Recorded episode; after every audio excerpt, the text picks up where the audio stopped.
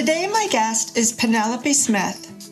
Communicating with animals telepathically throughout her life, Penelope discovered in 1971 that animals could be relieved of emotional traumas and other issues through the same counseling techniques that helped humans. This began her work as an animal communicator.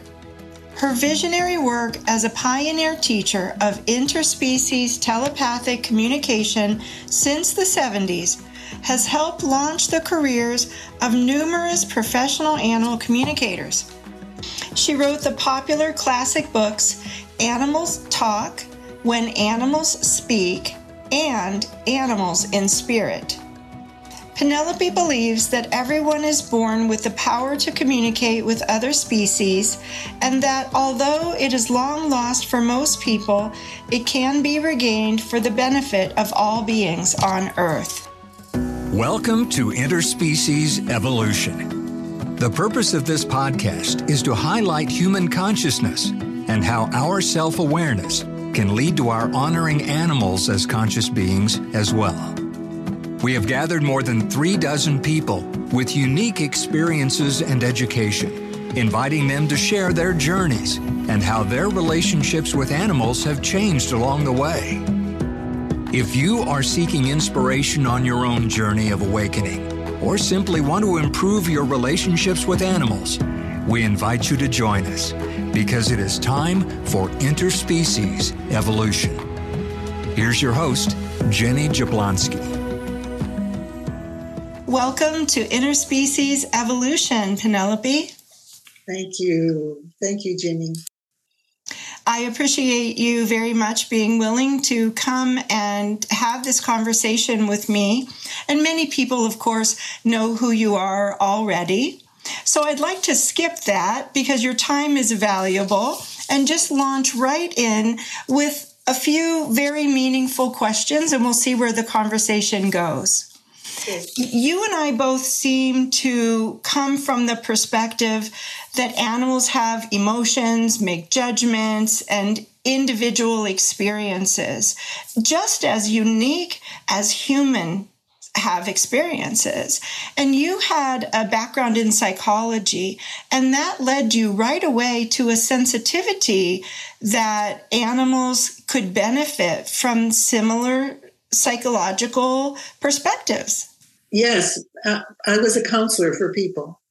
And I found that applying what I knew to help people with traumas and with their life journeys and all the things that they had to face also could help animals. And I started with a a cat in 1971 who lived with me. She had been left by somebody who left town, and she was a very uh, afraid little girl. And she was very sweet and bonded with me.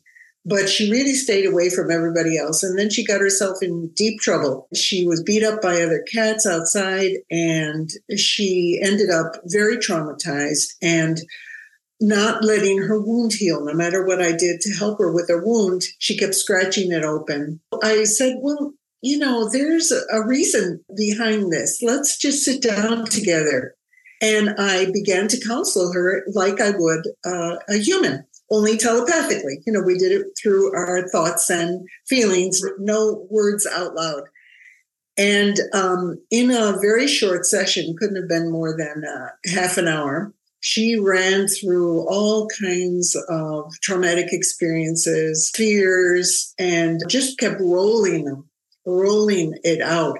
What was behind this wound that she wouldn't let heal and her hair was also falling out. She was looking really awful. After a ha- about a half an hour session, she fell asleep. When the next morning, she was like a new cat. Her, uh, she right away, her wound started to heal because she was no longer scratching it open. She no longer tried to scratch it open. I didn't have to bind her up and try all sorts of things that didn't work. And then uh, within about a week, her, her hair grew back. It was very quick. Everything changed. But the most amazing thing that not just I noticed, but all my roommates noticed too. They thought I put in a new cat because she was now she was now outgoing. She went up to people. She went on their laps. she purred, she meowed. She went outside and she no longer attracted getting beat up by other cats. She just could hold her own now. She was no longer the scaredy cat. She was no longer pulling in this sort of energy of uh, beat me up because I'm terrified of you. She lived a very happy life after that. It, it was wonderful to see. So I went, wow, that was fast. This is a huge, huge, life changing transition that people would take, counseling people would take many, many hours to get to. In fact, sometimes years people found out I was do I could do this. So I started doing people's and I didn't charge anything. I was just I was just going to see what was happening and get some practice on it too. And uh, so I did it on the side, dog, cat, bird, whoever people had. It was quite amazing what happened. And I also noticed that people changed they drastically changed. Their whole perspective changed. And they started not only to look at the animals as fellow beings, as souls, they started to look at themselves in a new way. And I went, aha, aha, this is what I'm here for, is to enlighten people, to help people to remember who they are. And look, look, it's happening in this incredible way. And I love it you know, it was so fun. Of course, I always had loved animals. So I went, wow.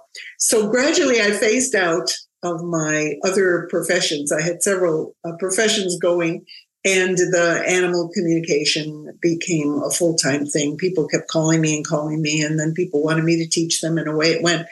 Your question is so, what happens with animals. You know, they relate the same way. Well, I always knew that.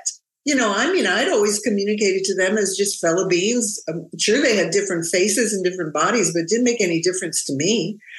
I just went, well, of course they're going to have a similar journey on the earth. The earth is a difficult place.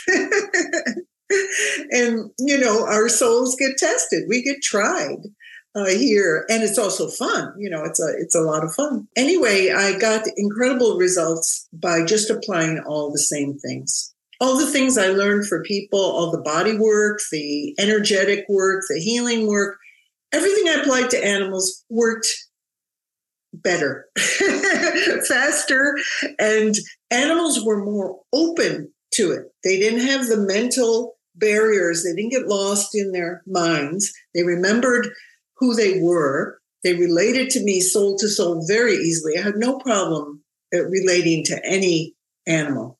I just was there for them and they related to me. And I, I fully expected it because I treated them as fellow spiritual beings, not as bodies or things, but spiritual beings. Now, in my experience, in fact, just this morning, I spoke with a woman on the East Coast and her horse, and her horse had a upper motor cortex lesion in her brain, and I was asking her if she wanted to heal that. And her response was, well, if I heal it, am I just going to be controlled by people again? And she showed me a series of pictures of experiences when she was young and in training with someone else where she was in pain and she was trying to express that. And the trainer wouldn't allow her the freedom to escape didn't have a choice to say no i'm in pain. My body physically hurts. And so it was very clear to me that if the horse was willing to forgive and release the judgment of that situation, then we could move forward with the healing. And if she wasn't, then we might have to have another conversation. And sometimes it's difficult for the human caretaker to wrap their head around that. They'll they just want their animal to be fixed, to be healed. And and why wouldn't someone want to heal? And they do seem to put a lot of pressure on those of us who do the work. Can you speak to any experiences you've had where animals have just made a choice to be angry because that's the only free will they're able to exert? Yeah, an example of a horse comes up where they got very ill. And when I communicated with the horse, the horse said to me, Well, she's going to sell me. She says she's going to sell me. And if I'm ill, no one will buy me because I love her and I don't want to go anywhere. And it was an issue of the woman wanted uh, to do hunter jumping, and this horse was more suited for trail, and the horse was not able to do that kind of work. So the person went through a big transformation. Personally, I am very open to people transforming. I fully expect that they will. And so they have a lot of ideas. Everybody has their own ideas and they have their socialization. And I've had high powered dressage trainers or whatever who go, we have to do it this way. And so then I just say, well, let me show you what your horse shows me. This is a different example, not the one who got ill. Actually, that turned out a happy ending because the woman completely changed her whole attitude. She had no idea. She had no idea that her horse felt this deeply. And she realized she felt deeply too, but she was in this sort of, again, the way she was trained about horses is that you use them. And then when they don't serve you, you move them on. It's not like a family relationship. It's more like a commercial relationship. And she just completely changed and it opened up her heart and she just went, Oh my gosh, oh my gosh. And I mean, she started crying. The horse was just like crying too. We were all just standing there in this deep, and she changed completely. And the horse said to me, Well, I can ride. I like to ride. I like to go on the trails. That's fun. We've always had fun doing that. Can we do that? And the woman, as she changed her whole attitude and she uh, decided to keep the horse and she let go of the objective approach and the horse got better. In a very short time the horse acted very very differently. Now another example and this is um, what you were getting at is i had one very high powered dressage instructor. She was an olympic person. And she had me see her horse who was completely amazing. But the horse was, in her terms, defying her. She knew he could do it. He was from a very good lineage, blah, blah, blah. And yet he would not do the things that she wanted him to do. So the horse looked at me. Oh my gosh, a spirit was just completely amazing. This was like this spiritually amazing being. And he said to me, if she will let go of the reins. I know how to do all this. I know exactly how to move. And he told me his name was Light, Lightness, something like Lightness, like Lehere or something like that. It was another language. My name is Lightness. If she will let go and stop trying to put so much pressure on my head, then I will move and I will be beyond what she has ever seen in her dressage horse but she has to shift. And the woman just looked at me. She, I mean, you could see it was like, and I told her, I gave her the picture because it takes people a while to assimilate this kind of thing. This is a shift from being the controller of an object who you use to being in partnership. And while she had a concept of partnership, it was a little bit different. It was human domination. so he told me and he showed me these incredible pictures of how he could move if she would let go of his neck and not keep forcing his neck down. And I told her, I said, this horse will show you how you can move with horses in a way you never have. And my impression from what he is saying is that it will be completely championship beyond your dreams again, uh, she was pretty flabbergasted. And I said, well, you know, try it. This horse will guide you. She just shifted and I heard her talking later. I had, it was a day I was seeing a number of horses and I heard her talking later and she was like a completely different person. She went from being very rigid in this school of dressage that she had been trained in was very rigid and controlling. And she just uh, she was talking in a whole different way. And I knew she would end up being a very different teacher and that this horse would teach her. So I leave a lot of room for people to change. I don't really, my object is not that I'm going to get them to think like me. I'm going to just let them know exactly what their animal needs and wants from their perspective and communicate in as best a way I can the horse's feelings and intentions. And then let the person work with that. And any questions people have, I'm totally willing to answer. Sometimes they have to shift quite a lot. So they're like, this woman, I, she couldn't even talk. I mean, she was just like, uh, uh, uh, uh, like this rocks my world. So I just leave that open. And so because I don't have an oppositional attitude toward people, my attitude is that we're all in a partnership together.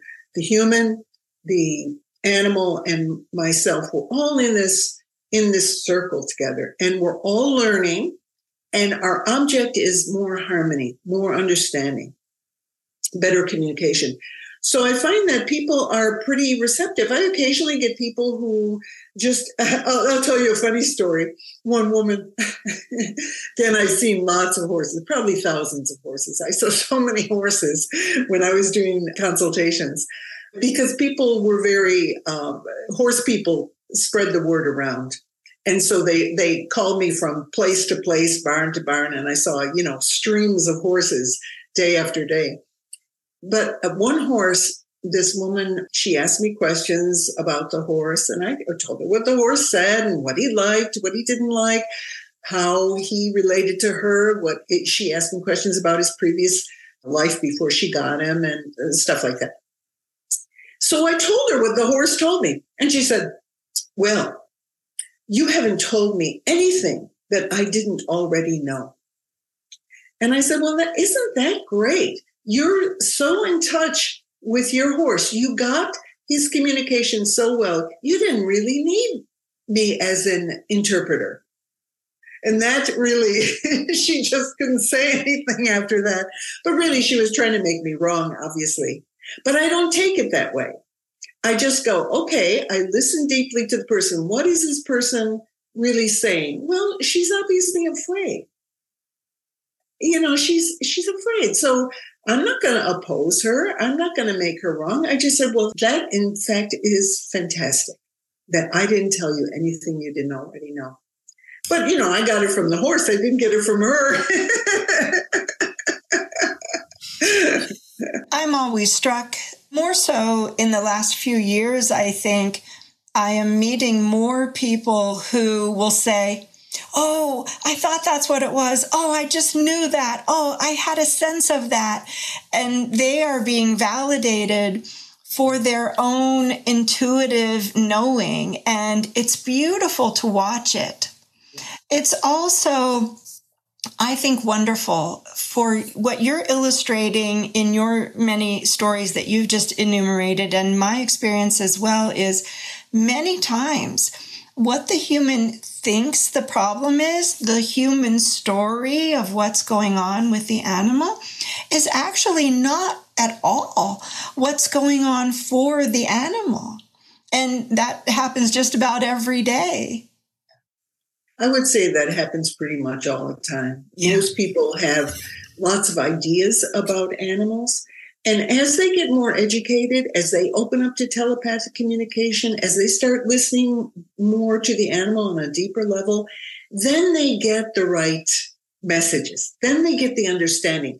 But before that, they go a lot by ideas, book ideas, you know, ideas from other people. They go, well, horses are like this, dogs are like this, Cats are like this. You do this with them. This means that. That means that.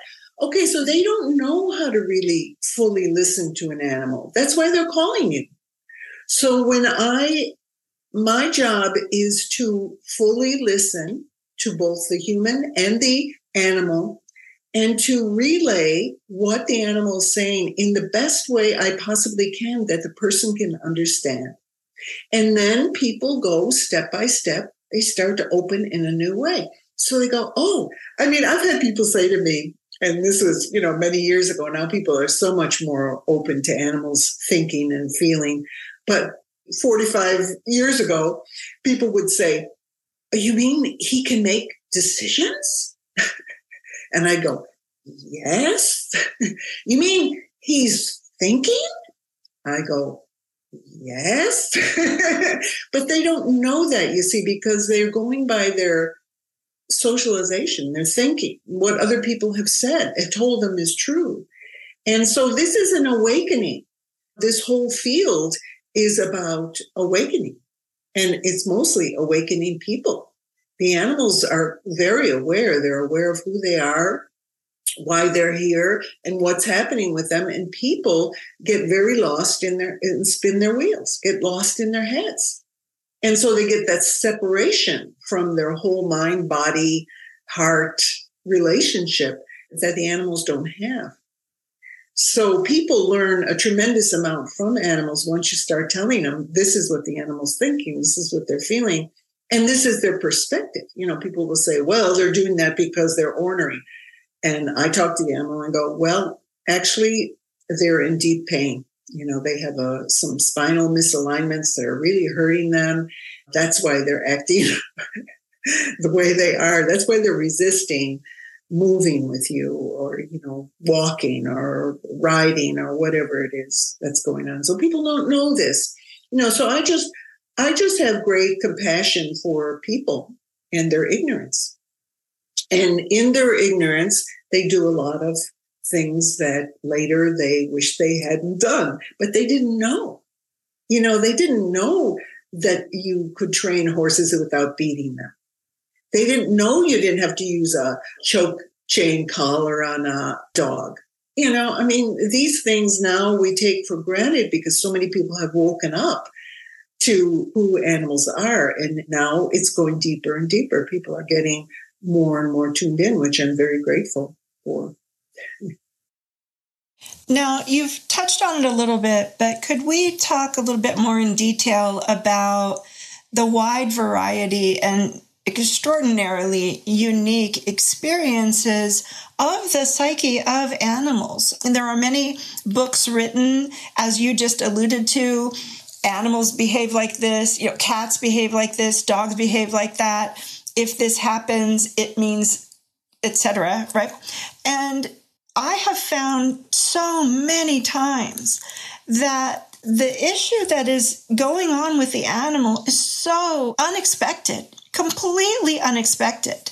Can you talk about the very unique nature of animals, the way they perceive the world, their sole purpose, that not every animal has the same sole purpose? Yeah.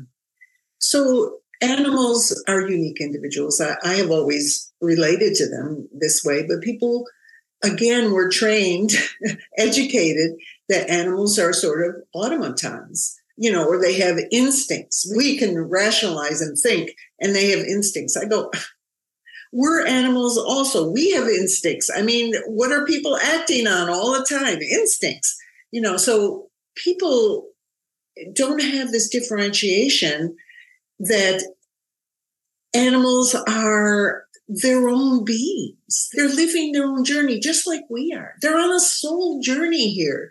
They're living their own journey. They're learning their lessons. They come here for different purposes, as well as, you know, how people often don't know their own purpose in life. And when they find out that animals have purposes, they sometimes are astounded, you know, and then it reflects back on them and they go, wait a minute, that must mean that I have some purpose. And I go, um, yes, because the animals will let you know, well, I came here this lifetime. I just want to hang out. I need a break. I need to rest. I didn't want to do any work. That's why I chose this family. They're a dog who's sitting in the corner all the time. I don't want to go on long hikes. I want to be taken care of. I have a lot to think about. I have a lot to work out. I don't particularly want to do a lot of activities. And oftentimes they'll just choose the exact right people. And people will go, well, that's great because I don't really like to go on hikes either. And my, I just like my dog for company. You know, I'm just happy he's there sitting in the corner and that he comes and gets his snacks and he'll go out with me a couple times a day for short walks. And we're really happy together. But when people discover that the animal already knows this, they're quite amazed and delighted. But this kind of percolates down into human consciousness. And this is, I always wait for this. Wait a minute. This dog is telling me what kind of person I am.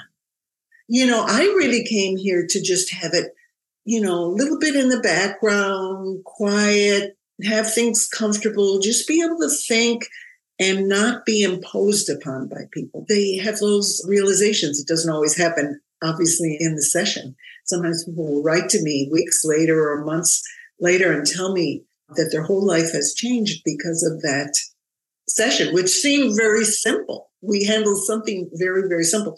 So then you look at other animals, you communicate with them, like this horse I told you about. He said, If you will just let me, and he showed himself in the past as a Native American. And he said, I have a long history with horses. I love horses. Horses, and his attitude was that horses were a superior being to humans, which is why he became a horse. They're more sensitive, they're freer in their consciousness, and etc. So, I mean, he had a whole lot to tell me. I'll never forget this horse. He was just magnificent, just amazing soul. But he, his idea was he was here to enlighten people that obviously his person, while he had respect for her, she didn't listen to him. And so he just wouldn't go. He just wouldn't move. And she said, I know he can move. I know he can do what I want him to do, but he wouldn't do it until she shifted and she shifted. And then this horse taught her, got to teach her. So the horse was very clear that he was here to teach people and he wouldn't kowtow to them. He wouldn't let them just push him around that if they listened, they could have some glory together. They could have some freedom together. They could have some beauty together. This horse was on, uh, his consciousness was definitely into freedom, beauty, raising awareness on a soul level of humans. You know, not everybody's like that. I meet, uh, I call them master beings who really know what they're here for, who are guiding people, who stand for who they are. You can't mess around with them. you can't push them around. And they guide you. And if you listen to them, and then there are just like people, people are on all different awareness levels. Animals are too. You know, you can't just categorize them all. There's no categories.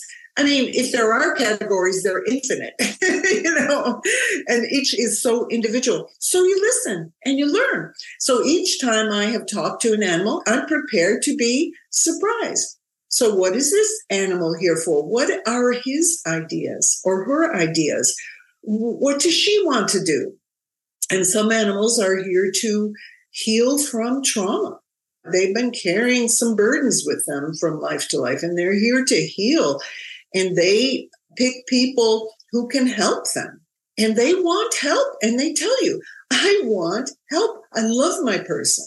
And they are totally willing to give their love, but they need some help. So their person learns all kinds of healing modalities, ends up going into acupuncture or chiropractic or whatever, some uh, natural healing techniques that will help the dog and ends up changing her whole life because her dog needed help. And the dog asked for help and was willing to have the help. I feel like there is always, whenever we meet each other, whether we're humans or animals or plants, whoever we meet, we have a purpose together. We have some kind of connection. Maybe it's a short connection. You know, we pass each other, we smile, and our day is brightened. But maybe it's a longer connection, you know, a deep lifetime connection. Like we're a team, we're going to do something very important here for planet Earth and all the people on it. And some animals come in like that and others do not. You know, so you just listen, you find out what they want. I know I'm jumping ahead a little bit, but it relates. You mentioned um, one of your questions was about imposing healing upon animals. You can never impose healing on anybody. A being asks for help. You don't even have to ask them. You know, people say, well, I'll ask them. Well, they'll tell you, you know, if they want healing, they just you know, pull it right out of you. I mean, I have horses who just immediately they have me put my hands on the exact spot where they need help in their spine or whatever. I don't ask them. It's all the connection. I'm just doing what they want. I would never think of not doing what an animal desired. I mean, if they said, nope, I don't need any healing, I don't want any healing, I'd say, fine, no problem. I don't even ask to ask. Usually it's the people that ask, well, can we heal this? Can we fix this? And the horse or dog or cat or bird says, no, I'm working through it in my own way. I'm working through it. And sometimes they'll tell you about it, what it is they're working through. Other times it's it's just their particular journey and it's private. You know, so I only tell the things they want people to know. You know, sometimes they'll say to me, certain things I'm telling you, they're not to be told anybody else. I say, okay, confidentiality, you're my client. you know, that's confidentiality. But usually they want people to know the things that will help people to understand them, to help them live together in harmony. But I can't even imagine not treating animals as individuals with individual lives and learning from them you know, learning from them. What is their purpose? How can we work together? Like we're living together. So what's the best way for us to live together? How can we have more fun together? What do you want? You know, I mean, those are basic in any relationship. I mean, in a human relationship, people don't even ask those things. you know, they just think, well, gee, they're my partner, so they should do this for me. Well, gee, uh, I don't think it works that way.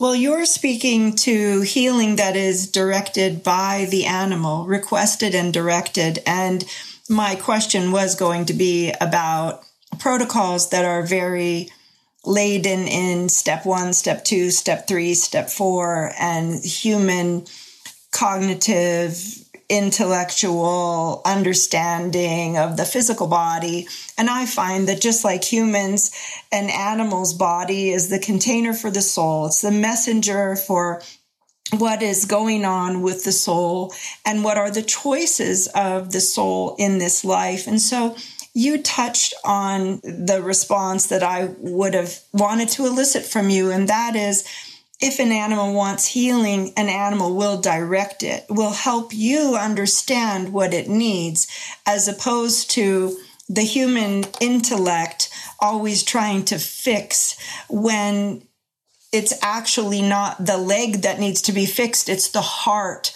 or the consciousness. And I have a great example of that. A few years ago, I was invited to work with a mare whose injury wasn't healing. She had quite a gash on her leg and it wasn't healing. And I went and I found, well, she had quite a bit of anxiety around the injury and what was expected of her and her owner's opinion of what had happened. And I said, Well, let's deal with some of these thoughts. Let's look at your thoughts. And we did that, and I was ready to go. And the donkey in the next stall over said, Will you come and talk to me? The woman owned the donkey too. And I said, Sure. And the donkey said, Did you just really help that horse with its thoughts? And I said, Well, yes, I I did. And the donkey said, Well, I have some thoughts that I don't like at all. Could you help me with these thoughts? And I said, Sure. And just then I heard a horse call from acres away. And I was on a five acre property. There were about 30 so horses on that property. And on every neighboring property, there were horses. And I looked around and I scanned all the horses and I pointed to a chestnut mare with a white blaze off to the left. And she was looking over the fence. And I said, I think it's her. She's trying to tell me something about this donkey. Why would your neighbor horse have something to say about the donkey? And the caretaker said, Well, that horse used to live with the donkey for six years here on my property. And I said, okay, well, I'll just listen to what that mare has to say then about the donkey's thoughts. And sure enough, and you will appreciate this, they were Frisians together in a past life, and they were told that Frisians were the best horses, bar none. And so the donkey was very arrogant and didn't like any of the Andalusians or quarter horses or thoroughbreds or any other horses on the property.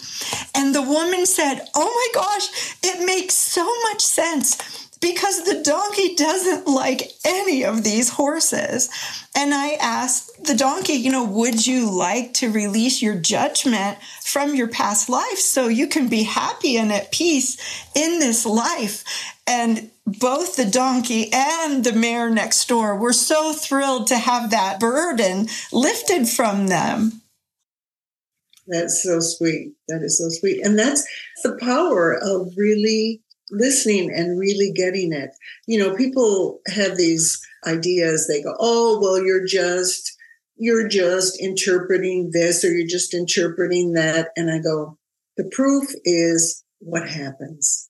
You know, you hear this from the horse and the donkey. Now what happens? And sure enough, their behavior changes. It's obvious to everybody that their behavior has changed.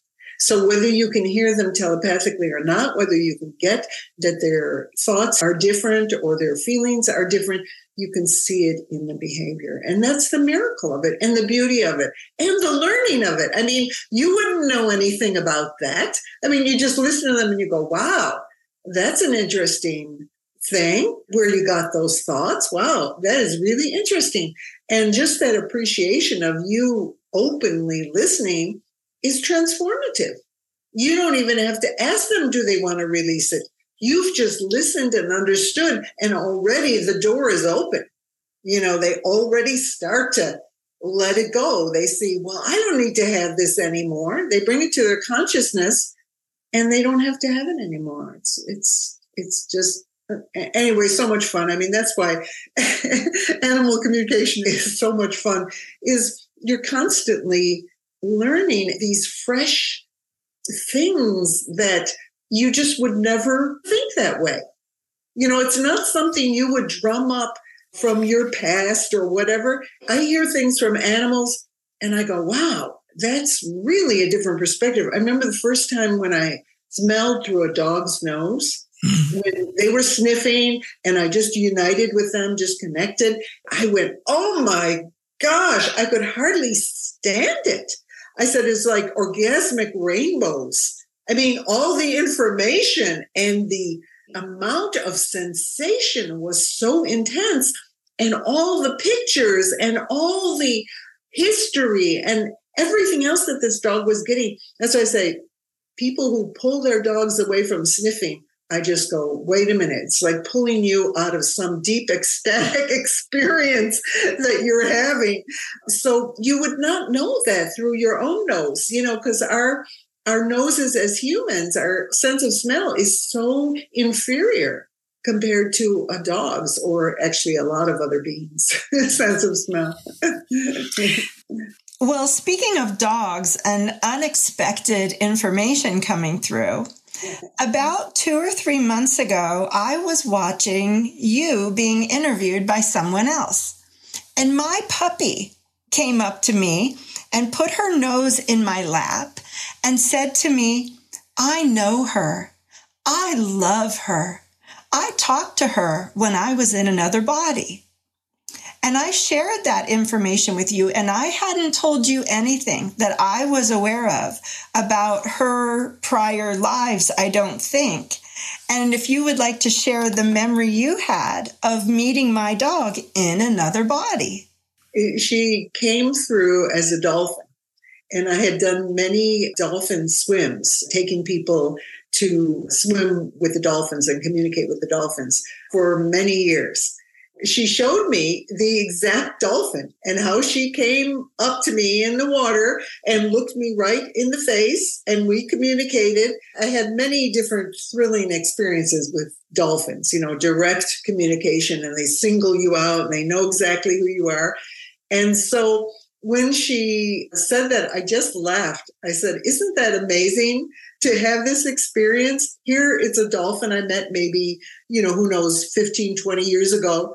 And now she's recognizing me. It's so interesting to me. This is another thing that people find weird to them at first is I used to do a lot of consultations by phone at a distance. And then I would go and teach people and I would go and do classes in various places. And a lot of these people were former clients.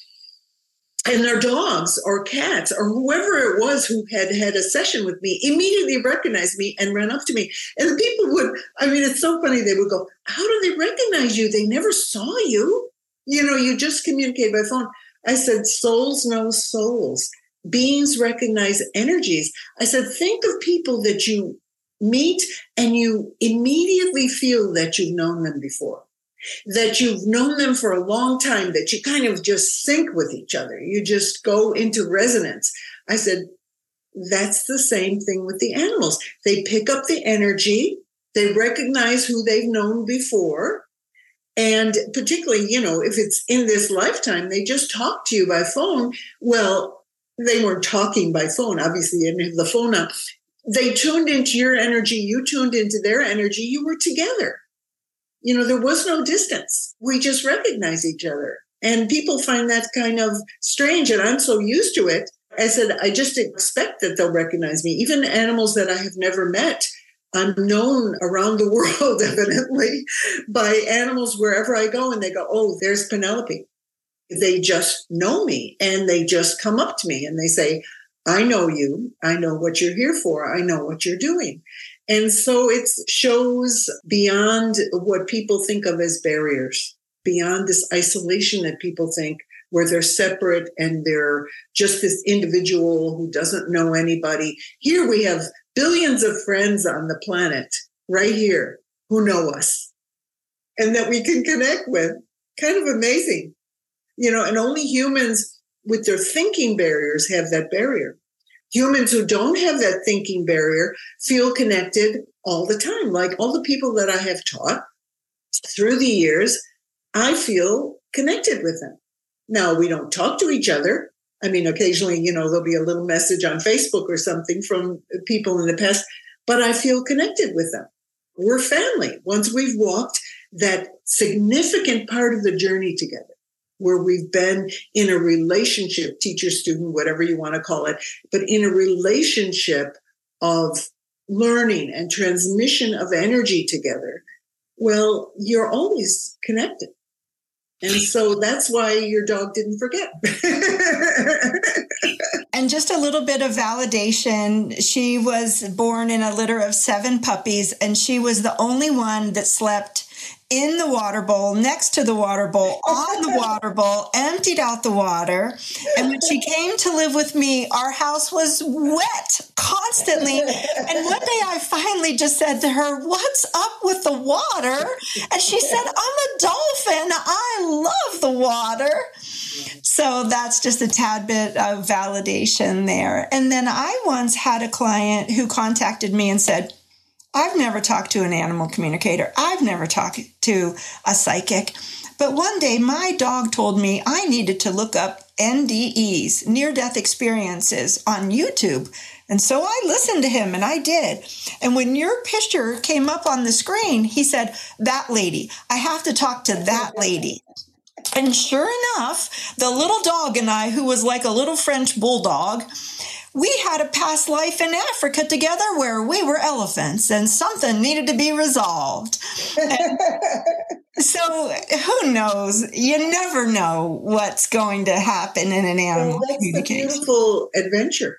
I mean, that's the beautiful adventure of it. If you leave yourself open instead of being bound by past education, which is often miseducation, if you just leave yourself open, you learn all kinds of things from animals, you know, the soul journeys that you have.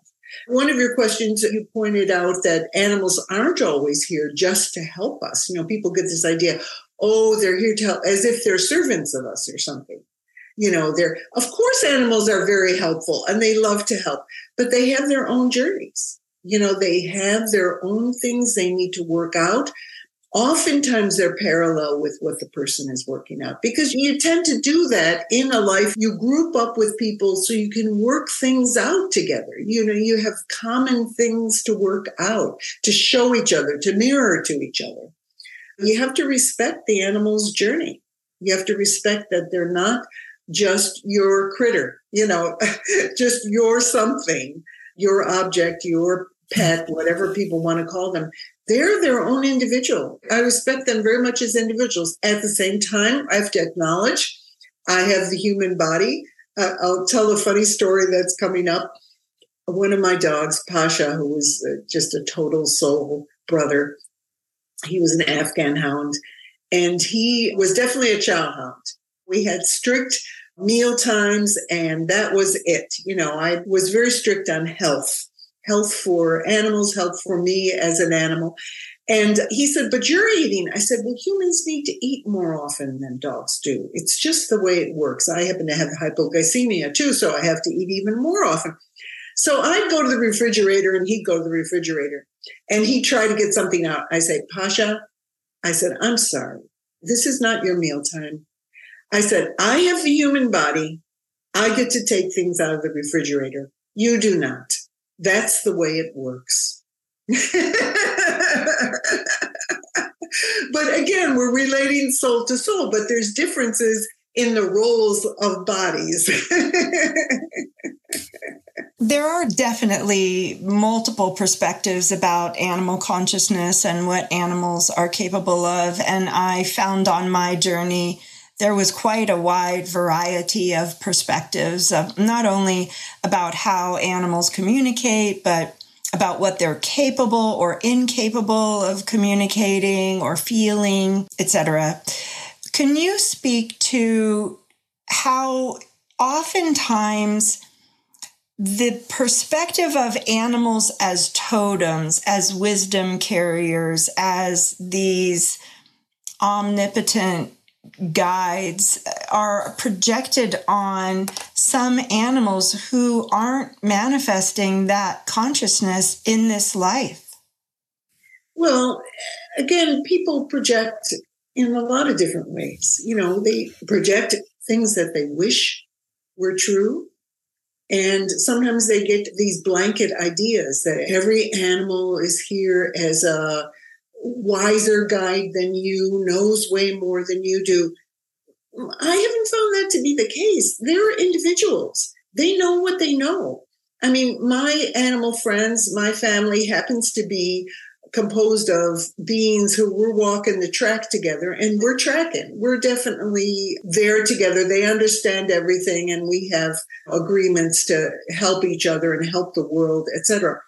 But that isn't the case with every animal. I remember one woman who called me and she ended up very angry with me because I didn't tell her what she wanted to hear. she had a dog who was one of the most neurotic dogs I have ever met. This dog jumped and was afraid of her own shadow. I mean, literally. She was angry. The dog was angry. She was afraid. She was mistrusting of people. Well, you don't find this in masters. With beings who are aware and are masters of their own consciousness and can teach you things, they generally are really together and they're not neurotic or biting people or biting each other or, you know, whatever. So this woman sat with me. You know, she kept feeding me questions like, well, isn't he a wise master. And I, you know, I would say, well, let me ask your dog. Let me listen to your dog. And the dog really resented me asking those questions and really showed me all her fears that she loved her person. So I could emphasize that she definitely loves you very much. And she has a lot of fears and she's afraid of a lot of things in life. And she doesn't trust people. And she doesn't feel good about anybody but you. And even you, she sometimes doesn't trust. And she showed me a picture of her biting her own person. And the woman, you could see her getting angry with me. but I couldn't lie. You know, I couldn't say, oh, yes, she's a wise master. This is not what I was getting from the dog. It was not what the dog was communicating about herself. They were there in their own little tight knit bond. They had a lot of things to learn from each other. I could not tell this to the person. This was not what the person was asking me. This is not what she was going to listen to. But she got very angry with me. She was just very, very angry by the end of the session that I did not tell her that her dog was the wisest, most wonderful dog that I had ever met. You know, I mean, I'm not criticizing her dog either, but I'm just saying, well, this is what your dog is relaying to me. These are her feelings about life. These are her feelings about herself. These are her feelings about you. I mean, positive feelings about her person. At the same time, anybody with riddled with that much fear, I mean, you can't lie and say this person is a master of her own being. She's not. She's here to learn and to be loved, to help her to get through all the fears that she has. And frankly, by how angry her person got, I would say that they're the right beings for each other, you know, in the journey. Fortunately, I haven't had that happen too often where the person tries to cajole you into saying something. And I'll just say it in the most harmonious way I can, in the kindest way I can, relay in words what the animal's saying, but I will relay what the animal is saying. You get where people will read one thing and then they project it onto every animal. You know, they go, oh, well, they all must be masters. They all must be angels. And I, and I try to say in my articles and what I've discovered, I said, no, some of them are working with very dark forces. Some of them are really what you would call somebody you won't want to be around too long with what they're working with. It's not a judgment. It's just what is. I would not call them an angel. I would not call them a master. I would not call them anything but this being who is on a journey and is working some things out, just like we all are. And frankly, if you don't pay attention to the dark side, you'll get bit by it. You'll get bit by your own dark side and everybody else's dark side. I mean, you have to be aware of that we're all made of everything, of every aspect of consciousness, of the dark and the light. And so I have encountered animals that really I have to protect myself from. You know, I mean, I had to stay away from them. I remember one lady, she had a very superior attitude. Again, this is a horse she had me see. She was very proud that her horse reacted to everybody negatively except her. The woman said, Well, why don't you go into the stall with him? I'm standing outside the stall. I wait till horses tell me what to do. If they say it's okay to come into the stall or they want me in the stall, fine. And the horse said to me, This is what he said If you come in here, I will kill you. so I moved back a little bit because the horse was just exactly like the person superior, angry, and did not like people, as it was obvious that the person did not like people either. So I told the person, I said, No, your horse does not want me in there. And I told her what the horse said. And she was proud as could be. She just smiled. She was so proud, just sort of like, I told you so. See, only likes me. And I said, Yep, you got that. And I said, The horse does not want any particular kind of help. And she says, Well, he does have some back pains. I said, Well, I'll ask him about the back pains. And the horse said, You're not touching me. You're not coming near me. I don't need you. And I said, Okay, thanks. And again, the person was just as pleased as she could be. So we had two very big dark sides. And if I had paid no attention to them, and I had been one of these people said, all horses are angels and sensitive beings who you can just open up to and they'll be just wonderful with you. And if I had not paid attention to the person's anger, I would have been in trouble there. I would have been hurt. I watch. I listen to the people, I listen to the animals, And I'm not ignoring anything. I'm not judging it. I'm not there to judge. I'm just there to notice and observe. And obviously, I have a human body which is frail and I mm-hmm. don't want it hurt. I'm not going to go in close to dangerous animals, animals who tell me they're going to bite me or they're going to trample me or kill me. I would go, Oh, well, thanks. I'm glad you told me. I'll just sit right over here behind this fence and gladly communicate to you, but not in person. I mean, I've had other examples like that. Again, if we want to talk about the dark side, this woman, I was doing consultations in person, a lot of consultations in person, and she had these particular kind of dogs. They're raised to be guarding dogs of sheep and other animals on their own. Uh, this particular kind of dog was called a Kuvasz. They were trained to be very ferocious. when I went into her house, she trained them, she raised them, and she showed them. When I went to her house, she had her dogs behind armored glass. Armored glass. They were behind this armored glass and they all charged the glass when I came in. I will tell you, it was very impressive that those dogs would have you know, completely. They charged and they hit that glass and barked and barked and barked.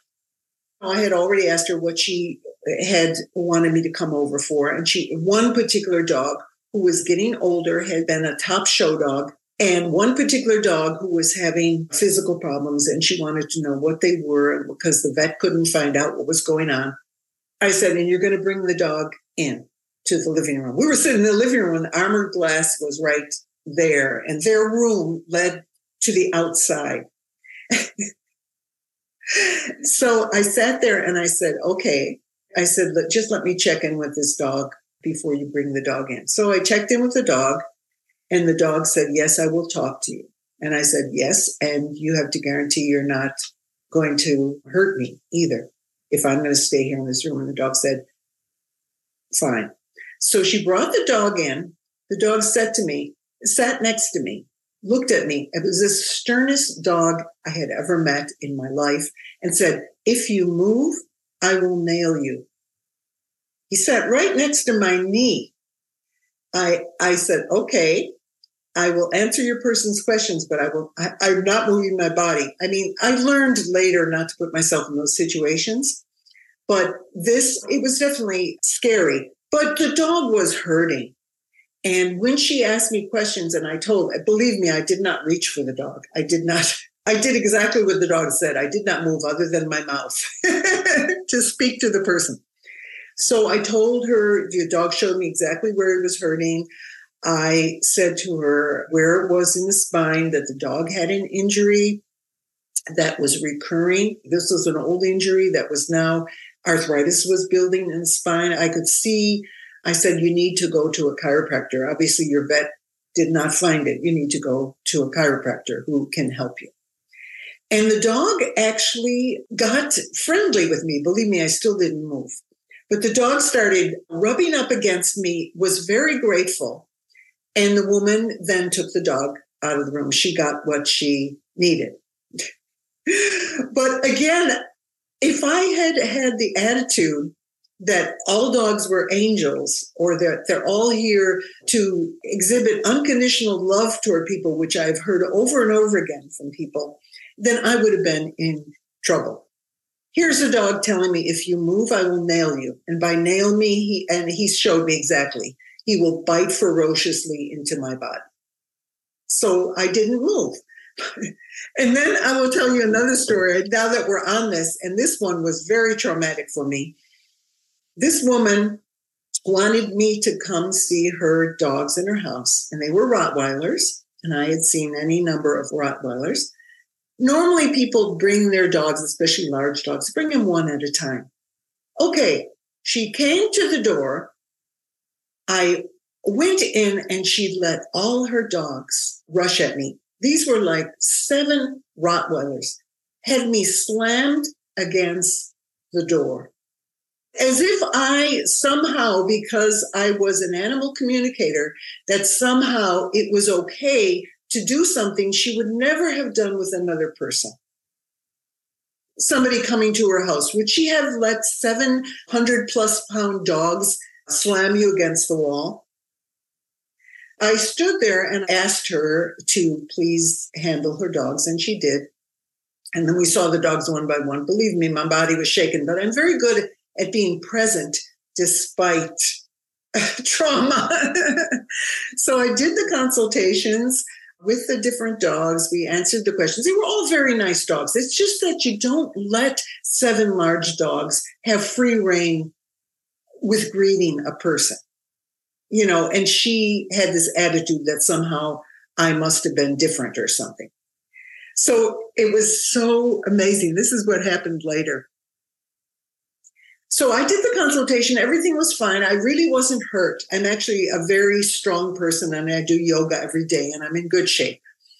I felt I wasn't hurt. Well, I later I went to a friend of mine who ran a holistic healing center. I was due for a session with her. I laid down on the table and she looked at my energy field. She put her hands over me and she she said, "Oh my god." She said, It looks like you were attacked by a bunch of wild animals. She saw that in my field. She didn't say that it was dogs. She just saw my energy was all like, whoop. Fortunately, I wasn't hurt. I mean, I didn't have a spinal injury or anything from being slammed against the door. I said, believe me, there was a lot of energy that came out of being allowed to be attacked by seven dogs, basically, you know, that the woman allowed this. so people have different expectations. They have different ideas about what animal communication is, etc. You know, I just had never had that experience. People usually acted quite sanely. You know, they bring one dog at a time. I never had the experience of somebody letting a dog. So, you know, I learned from that. Uh, it was, you know, in those early years when I was seeing a lot of animals in person in the 70s and early 80s before I started doing uh, more phone consultations, but I was seeing a lot of animals in person. And, you know, mostly the animals would tell you ahead of time if they were like this dog, this Kuvasz who told me, don't move or I'll nail you. And another dog who was traumatized. Again, I, I remember these ones going to these people's houses. Again, she didn't tell me ahead of time what was going on. She said, my dog just has some problems. And I walked in and it was an Irish setter, an older Irish setter. I, I just won't forget this dog. Oh, the dog came up to me, sniffed me, and liked me. Okay, and I sat down. This is what the woman said. She said, Wow, that's the first time he hasn't bitten somebody who has come into the door.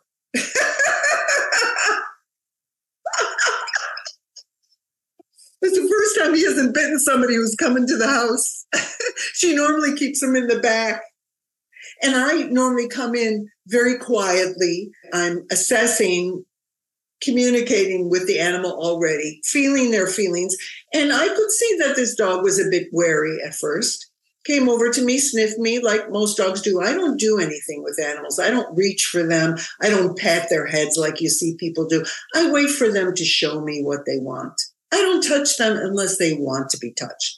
So the dog came up to me, sniffed me, and then liked me you know, and of course didn't bite me. And I would not have known that the dog was going to bite because he wasn't telegraphing that. I mean, the person had a responsibility not to let the dog bite me, you know, but this is, again, people's attitudes. And in those days, too, people, they really didn't understand what this was all about. They really kind of thought you were something different, you know, that you were not a human being that had a body or something that could get hurt. And they just thought, well, you would know everything instantly and the animal wouldn't hurt you or whatever. I mean, generally, that actually is the truth for me. In my life, animals respond very positively to me, even animals who are aggressive with other people. But it's not always the case. There are animals that act on automatic, they're programmed. You know, they do the same action over and over again because that's what they're programmed to do and like these dogs with the armored glass. Why did she have armored glass? Gee, I wonder why. You know, so you know what the programming of the dog is, what their breeding is, what they're trained to do. You have to be sensible. So over the years, I learned how to maybe check with people ahead of time a little bit more. but I had a lot of experiences with the dark side, you know, and then I just worked with it. I didn't, again, judge for it. I just worked with it. This animal, Uh, Irish setter, who had been very abused before this woman got in.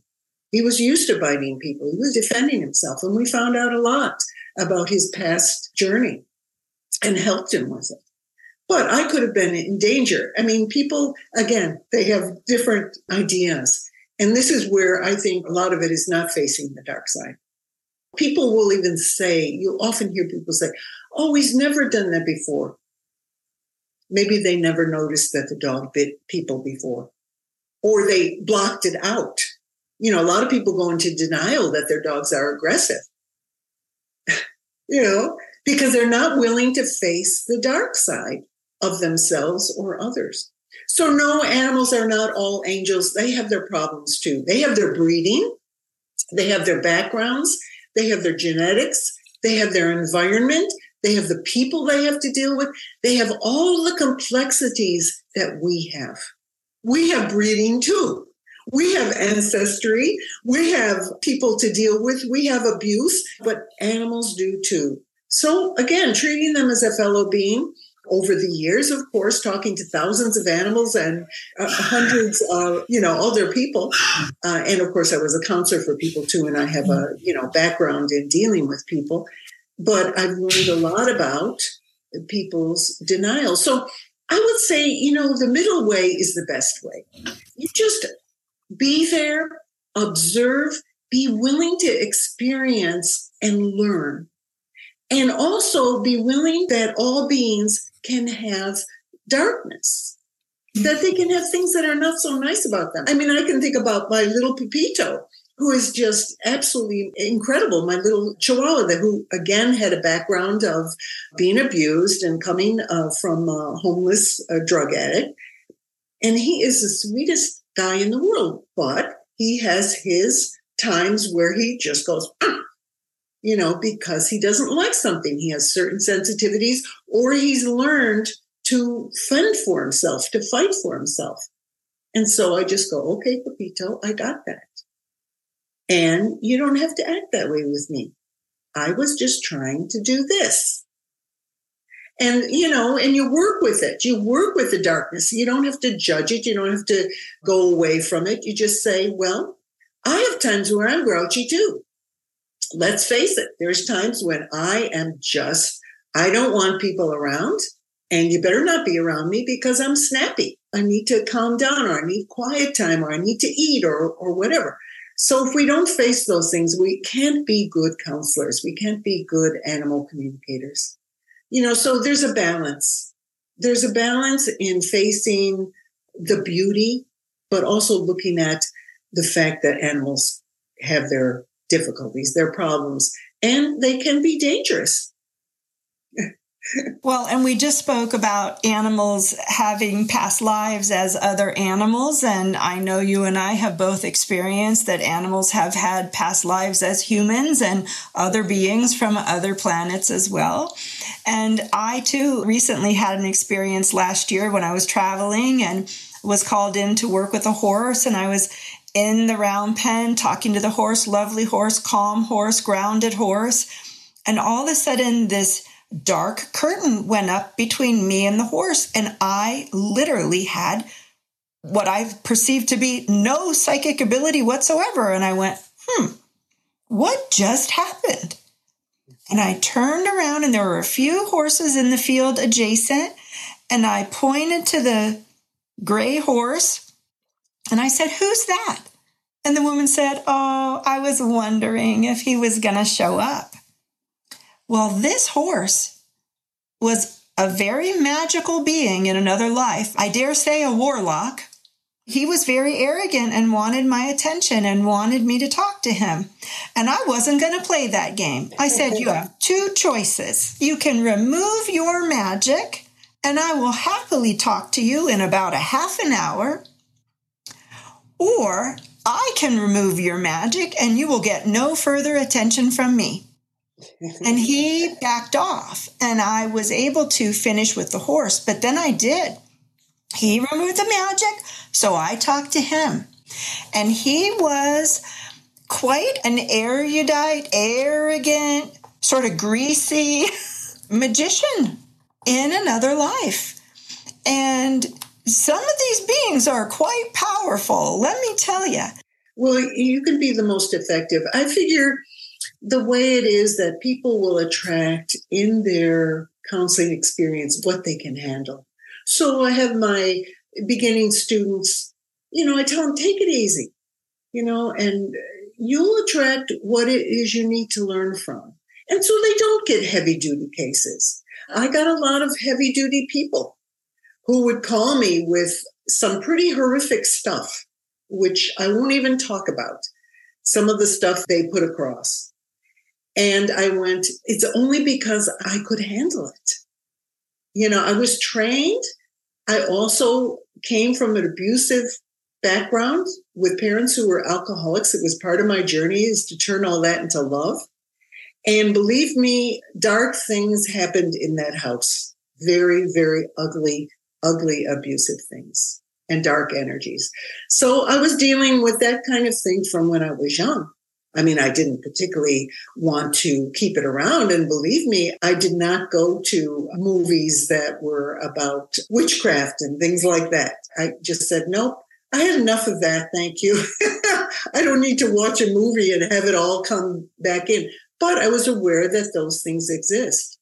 I don't emphasize them. I don't focus on them, but I do feel that people attract what it is they're good at you know, what it is they can be helpful with. So I've seen, you know, I've had people who have told me in their experience as animal communicators, animals are all angels and they just, they never run into any kind of really horrible things that animals have been through. And I just go, oh, okay, well, that's good that you were able to help the people that came to you. I'm really glad about that. Whereas I have handled a wide range and am able to handle a wide range of very hairy problems uh, because I have a lot of experience with it in humans, in animals, in all of them. Again, I don't make it a big deal. I just go, well, this is what planet Earth is about and just be aware of it. I also don't focus only on the dark side. I mean, my mission is about enlightenment. And so I'm really about let's get stronger in who we really are as souls. Let's become more of our greatness as souls. And then we can get through and integrate the darkness. We can balance it all. We can live in the, the balance as certain people on the planet have been good examples of. You know, like the Dalai Lama, living in balance and compassion, not rejecting the darkness, but not going into it either, not using it or manipulating it, but simply recognizing, well, it's there. And what is my mission? What am I doing here? And everybody's different. You know, all these different animal communicators, some of them are focused on one thing, others are focused on another thing. Everybody has their talents. They have their abilities. They have the things they want to focus on. They have their purposes. So I would say, great, however it works for you. Um, but one or the other, if people go into it's all dark or it's all light, I go, uh, don't think so. it's not one or the other. It's just be ready to face anything and just take it as it is. Sometimes we don't even know how to interpret things, you know, when we're not familiar with them. Or some people might say, with that experience of that dark veil coming over, they might have interpreted another way and not been able to deal with it. But the key that you were actually on spot with it was that it worked. you know, it worked. You actually were able to carry on. The horse was in a better state, the one who wanted to impress you with his magic. Um, and everybody got more harmonious. And that's what happens when you're spot on. When you're not, if you just ran away and just went, oh my God, there's some darkness here. Oh boy, this is really scary. I'm out of here. This lady must be terrible. This farm must be awful because you don't know, you know, and you're afraid and you're not familiar. You've never had anything like this happen before. So I would say the, the proof is sort of what happens afterwards. Are things mm-hmm. better? Do things work out better? Then your interpretation and your actions were aligned. You're in harmony with the situation. And if you didn't get it right, if you did misinterpret, okay, then you learn from that. You know, everybody learns from their mistakes. I mean, that's what mistakes are for. So we can look and do something different and learn from it. It's a good subject and it's a, something that I have find in my many years of teaching people that a lot of people have a very hard time facing. You know, they're sensitive people and they're afraid. They haven't faced all the darkness in their background. They've got a lot of abuse and they haven't faced all that they've incorporated. People don't realize they incorporate that abuse. They incorporate the roles, the perpetrator, the victim, the everything that's part of it inside of themselves. And they have to heal all of it. They have to heal both sides of the spectrum. When they're afraid of it and they haven't healed it, then they can't face those things in other in other beings. Where for me, it didn't faze me that I met some characters, both human and non-human, who were not the kind of beings I would want to live with. now, I, you know, I used to say I can be compassionate toward all beings. I can do my work and not have any judgment, but it doesn't mean I would invite all these people and animals home with me. They're not part of my life on a personal level. They're part of my life on a professional level and a level of I'm there to help them and then I'm on my way. You know, same with my students. I used to say, okay, little chickens, go off and, you know, do your thing now. I, you know, I took care of you. Now, you know, go do your thing. You know, you have your talents, you have your purpose. You're here to do a particular thing. Go do it. You know, and I'll continue doing my thing, which is, you know, teaching more people. well, it's very clear to me, both personally and professionally, that we have both a shared purpose and a shared passion for making the world a better place for humans and animals, for helping animals understand the human experience and humans understand the animal experience. You are certainly a wonderful example of what integrity, from my perspective, looks like. I am constantly impressed by your blogs and your books and your continued dedication. I appreciate you more than you will ever know. You're so generous with your time today. I'm very grateful for that.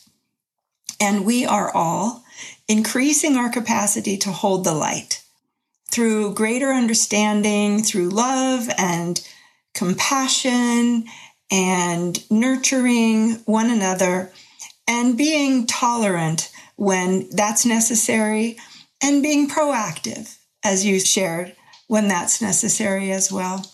I thank you so much for your time, and I look forward to maybe one day meeting with you again.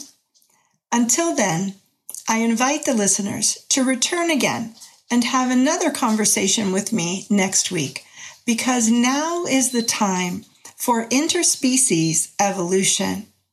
And remember, when you follow your heart, you lead with love. The information provided in this podcast is not intended to be a substitute for professional medical, psychiatric, or veterinary advice. Our conversations are based on our life's experiences. We intend this podcast to be complimentary and supportive.